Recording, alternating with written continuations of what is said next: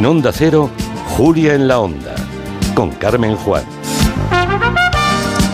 Estamos de viernes en la segunda hora, son las 4 y 12 minutos de la tarde, una hora menos en Canarias. Dispuestos enseguida a ver la tele con Ferran Monegal, que ya me acompaña. ¿Qué tal, señor Monegal? ¿Cómo Muy está? buenas tardes. Y después nos iremos de tapas. Hoy merendamos tapas con Ana Vega, nuestra historiadora de la gastronomía. Nos va a descubrir la historia de las tapas y no, bueno, la ayudaremos a que divulgue algunos bulos taperos que dice ella que, que hay con respecto a esa historia. Cerramos este viernes también nuestra semana dedicada a la radio. Ya saben que el martes fue el Día Mundial de la Radio, en el año en el que se cumple el centenario de la llegada de la radio a España. Y hemos pedido a nuestros colaboradores recuerdos radiofónicos y no podía faltar el recuerdo radiofónico de Raquel Martos. Si tengo que pensar en un recuerdo, en el primero, desde luego es Radio Hora. Y lo tengo grabadísimo, grabada la escena. La cocina de mis padres, yo tomándome un colacao caliente, con la cartera para el cole preparada ya y el babi, y sonando de fondo Radio Hora. Era un formato que se habían traído de Cuba, allí se llamaba Radio Reloj, y que iba marcando el tiempo con un tic-tac de fondo repasando muchos contenidos. Sol y su horóscopo. Porque, por favor, ¿cómo eran esas voces? Esas voces tan personales, tan singulares. Y eso es parte de lo que ha representado la radio para los que hemos crecido con ella. Ese compañero que va marcándote el tiempo, acompañándote y también conectándote emocionalmente. Porque yo no olvido ninguna de esas voces, pero además esas voces, como un sabor perdido, me ayudan a reconstruir cómo era esa escena familiar, cómo era mi casa y cómo era Raquel mm, de niña. ¿Cómo debía ser Raquel Martos de niña? Tremenda como ahora. bueno, señor Monegal, ¿mucha tele ha visto esta semana?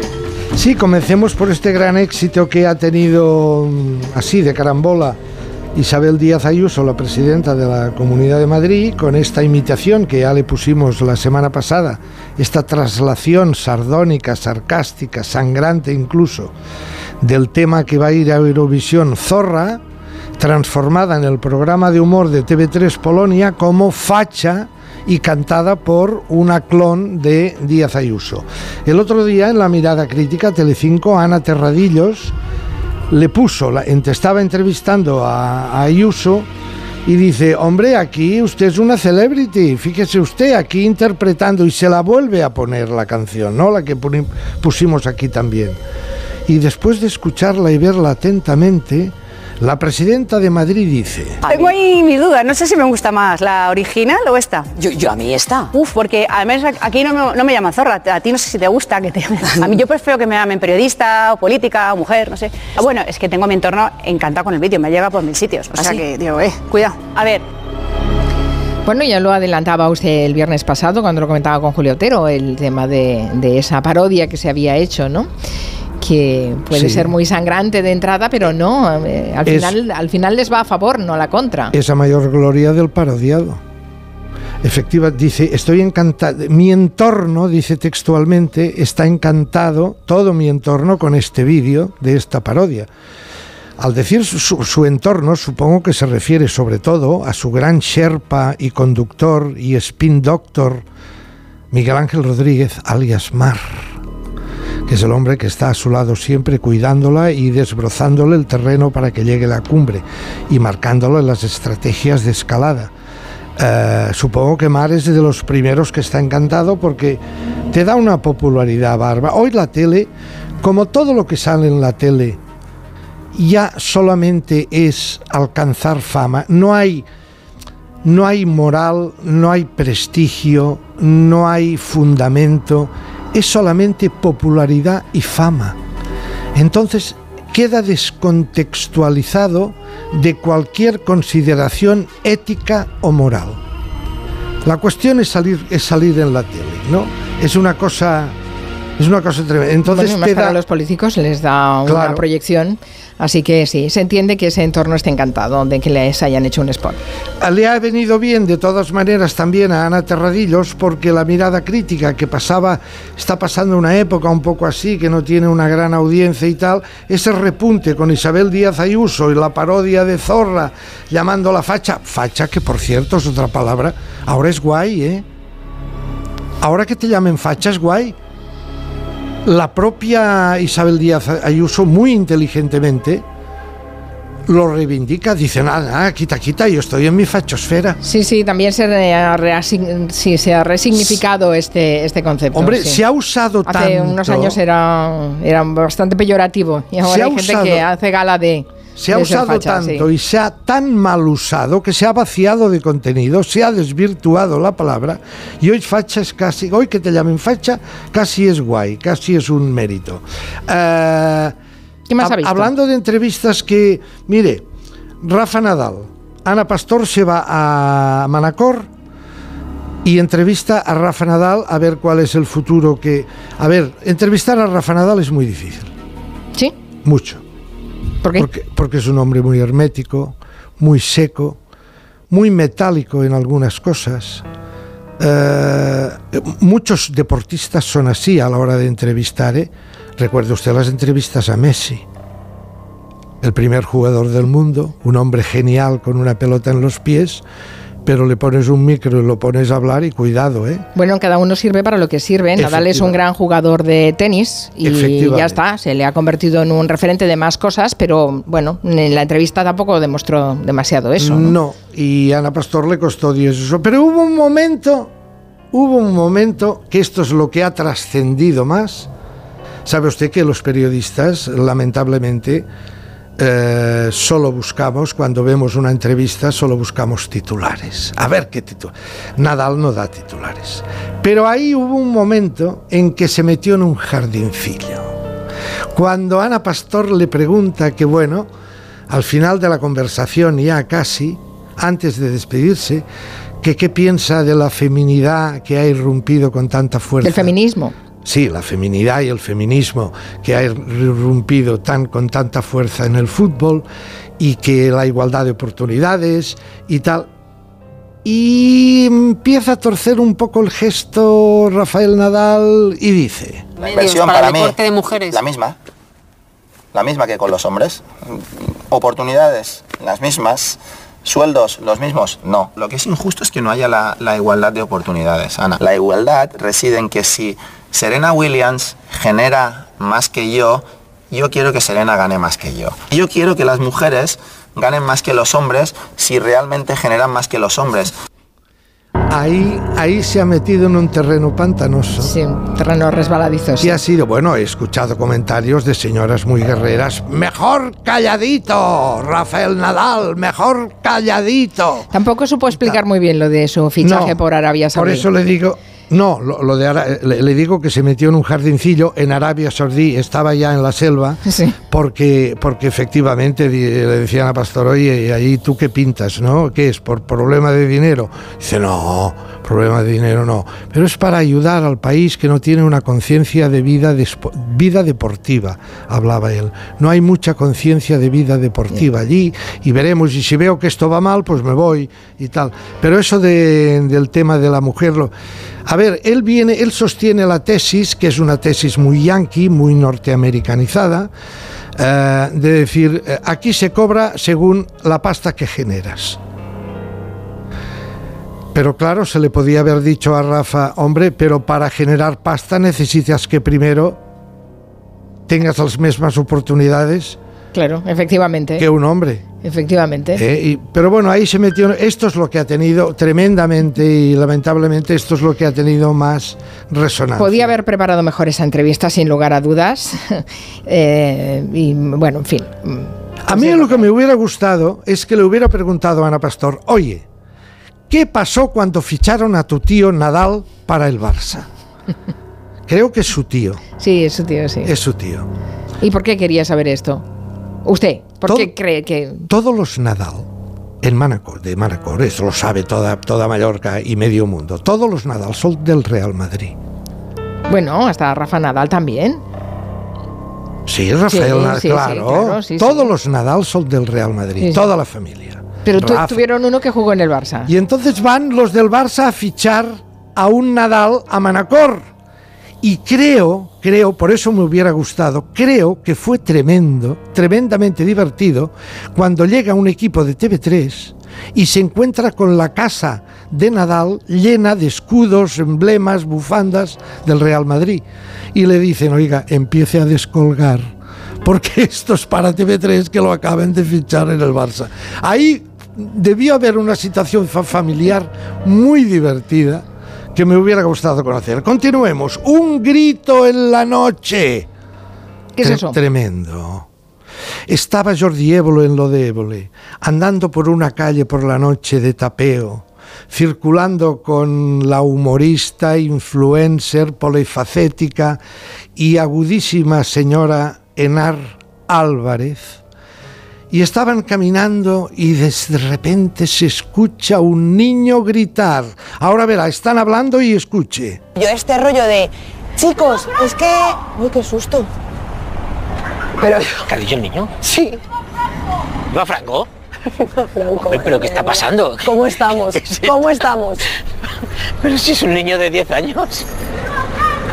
Mira, otra vez. Hostia. Mira de qué contento se ha ido. Pues nada. Madre mía. Espera que va a dar a... Qué momento, ¿no? Cojo. Tremendo. Tremendo. Y hay un momento que Jordi Évole, que casi le da el patatús aquel que le da cuando ríe, sabe que se, se tiene Sí. que apoyar porque si no se le aflojan los nervios. hay un momento que dice, es curioso, dice, en el Madrid de Isabel Díaz Ayuso no te encontrarás nunca con tu ex, pero te puedes encontrar con un niño que grite Viva Franco. Ese fue la pincelada. No, a mí me interesó, aparte de este detalle, que le dio un repunte al programa, le dio un repunte de interés. La tele es esto, ¿eh? Chispazos nada más. Nada más que momentitos que crean excitación. A mí me interesó cuando dice, ha llegado, porque esta señora, eh, Enar Álvarez, es, una, es también influencer y es, es una mujer que trabaja mucho en las redes y, y tiene mucho predicamento, muchos seguidores. Y dice, los pobres, dice, y, y eso lo dice muy bien, es una reflexión muy lúcida de Jordi Évole. Los pobres, si tenían algo que todavía no habían vendido, era su intimidad. Y ahora con las redes sociales, mm, el, el sistema les había engañado de tal manera que ya venden incluso su vida privada, que ni la venden, la regalan. Tiene toda la razón. Sí, sí. Es decir, ahora los pobres no solo, no solo nos quedaba solamente a la vida privada, pero es que ya la vendemos y además gratis. La colgamos en la red para hacer ver que somos algo, ¿no? Eh, consagración del pequeño Nicolás. Ah, Hacía días que no hablábamos. esto es otra cosa, ¿no? Ahora ha pasado usted Ahora tema. pasamos a Netflix. Vale, vale, vale. En este, este país es fantástico, señor Juan. Este país puede ser el marrullero, el tramposo, el pendenciero, el pillo más colosal del mundo, que cuantas más trapacerías hagas, te viene al cabo de dos meses una gran plataforma y te hace una serie y te manda al estrellato. Y encima cobras dinero. Es lo que decíamos. No hay ética, no hay moral, no hay valores, no hay principios de nada. Solamente chispas, no importa de qué signo sean. Que sea un chispazo y eso es lo que atrae al público. Netflix acaba de colgar en tres capítulos la serie El pequeño Nicolás, la consagración televisiva de eh, El Pícaro, ¿verdad? El Pícaro.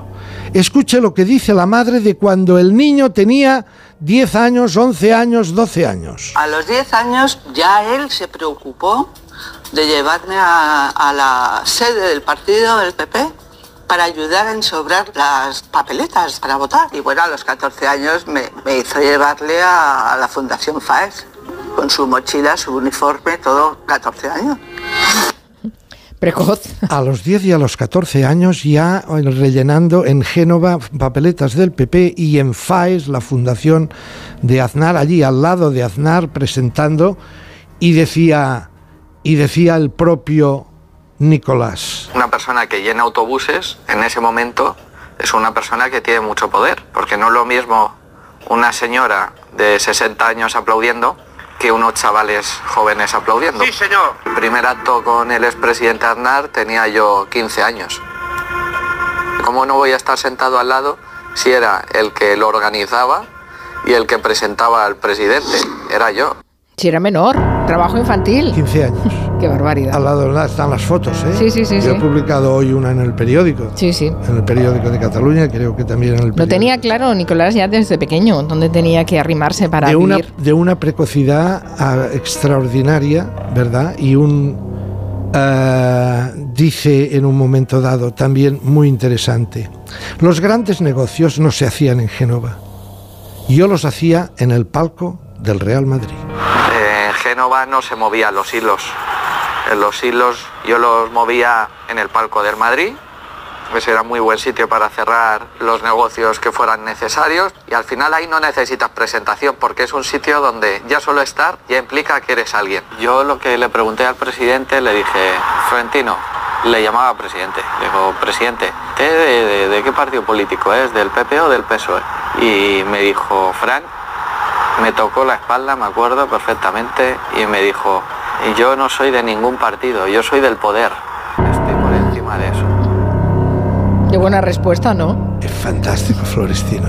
¿Qué, qué, qué partidos? Yo soy el poder, yo estoy por encima de toda esa historia. Y luego la pincelada. A ver, hay un momento que hablan de Javier de la Rosa, conexiones con la Pujol Family y tal. Eh, queda un poco superficial aquello. No han profundizado bien en esta serie la relación que tuvo como emisario del CNI o supuesto emisario del CNI o de la policía del pequeño Nicolás viajando a Barcelona, entrevistándose con alguien de la familia Pujol, algún hijo. Aquello queda muy, muy, muy. Pero hay un momento que el excomisario Villarejo eh, hace la definición del pícaro, concretamente del pícaro ni- pequeño Nicolás, que es fantástica.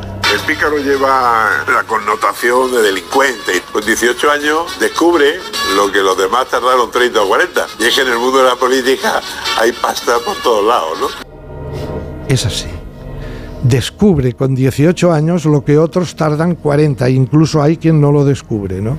Y luego el papel del Partido Popular, muy turbio, aquí hay toda una historia muy turbia que todavía no se ha contado, quizá algún día el propio Nicolás la contará, de cómo este chaval con 15 años puede acceder a todos estos sitios a través de contactos, algunos apuntan a Soraya, Soraya ella lo ha desmentido siempre, pero apuntan a Soraya Sáez de Santa María, en fin.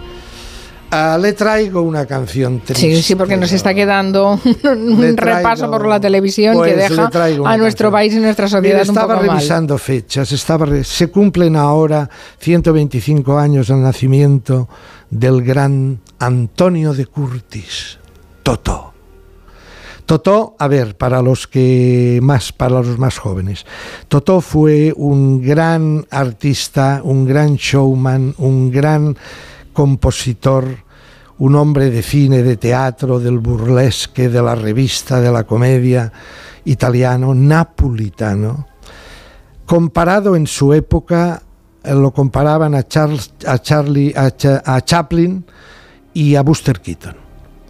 El día que murió Totó, salieron a la calle 200.000 napolitanos a expresar su pésame. Totó tiene una canción que es un clásico de la música italiana, que se titula Mala Femmina, Mala Mujer,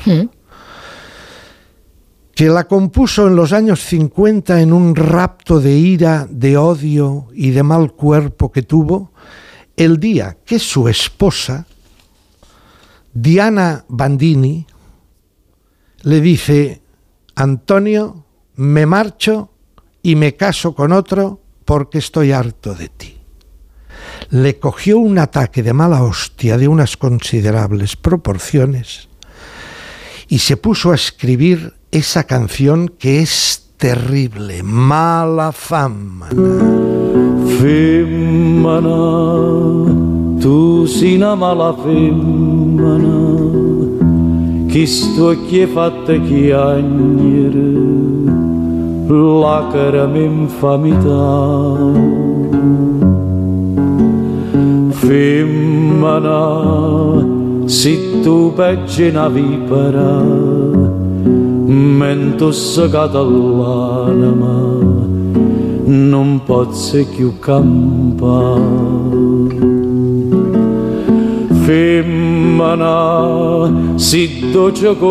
Echo de menos la traducción simultánea que hace usted habitualmente, señor Monegal. Es muy difícil traducir el napolitano. Esto no es italiano, ¿eh? esto es napolitano. En algunas expresiones parecido al catalán. Le viene a decir, eres peor que una víbora. Me has envenenado el alma. Non posso vivir più. Non posso campar. En, en catalán te diu, "Ve- ves a campar, ves a viure. Non posso campar, no puedo vivir No más. puedo vivir, sí, sí. Es la traslación a la inversa de la rata de dos patas de Paquita la del barrio. Es una manera de verlo. Paquita la del barrio se refiere a un hombre canalla y Totó se refiere a una mujer canalla. Bueno, que él considera Bueno, canalla claro, que porque la dejado, deja, que porque una mujer que la ha dejado. O sea, es Cuidado con el de desamor, Cuidado con el que canta, ¿eh? el gran Roberto Múrolo, otro napolitano de primera categoría. Él y su guitarra siempre cantó solo con una guitarra. Lo llamaban la voce di Nápoles. Recuerde que a Roberto Múrolo lo acusaron de assetjament infantil, como lo diríamos. De acoso infantil. De acos- lo, ac- lo acusaron de acoso infantil. Se tuvo que recluir a los 38 años a una casa en el campo, dejó de cantar. Le amargaron la vida y al cabo de 15 años se demostró que era todo falso. La República Italiana le hizo un homenaje, le dio la medalla de la República, le hicieron homenajes en el Festival de San Remo. El gran Roberto Muro. Le despido, señor Monegal. Mire, voy a aprovechar esta, esta música de fondo para, para compartir con los oyentes los recuerdos radiofónicos que tienen dos de nuestros colaboradores, Juan Soto Ibars y Miguel Romero. Yo a la radio la he tenido que querer porque mm, empecé a escucharla los sábados por la mañana cuando venía de juerga, la adolescencia, y mis padres ponían por la mañana la radio a toda castaña para que en casa nos enteráramos de, la actualidad a las ocho y media de la mañana, una cosa así. O sea que mis primeras reacciones ante la radio fueron de taparme la cabeza con una almohada, con un edredón, con todo lo que pilla la mano. Y poco a poco fui descubriendo que la libertad no estaba tanto por ahí por las noches, sino precisamente en la radio. Cuando era pequeño mi padre me llevó en repetidas ocasiones a Radio Nacional a ver a Julio César Iglesias y a Eli del Valle. Y me marcó ver cómo se quitaban los papeles entre ellos, había risas, diversión y siempre pensé, la radio tiene algo especial que no tiene la televisión, algo que te susurra al oído y que es muchísimo más cercano. Eh, siempre quise hacer radio y afortunadamente Julia Otero me dio la oportunidad con la sección Adopta Angelo.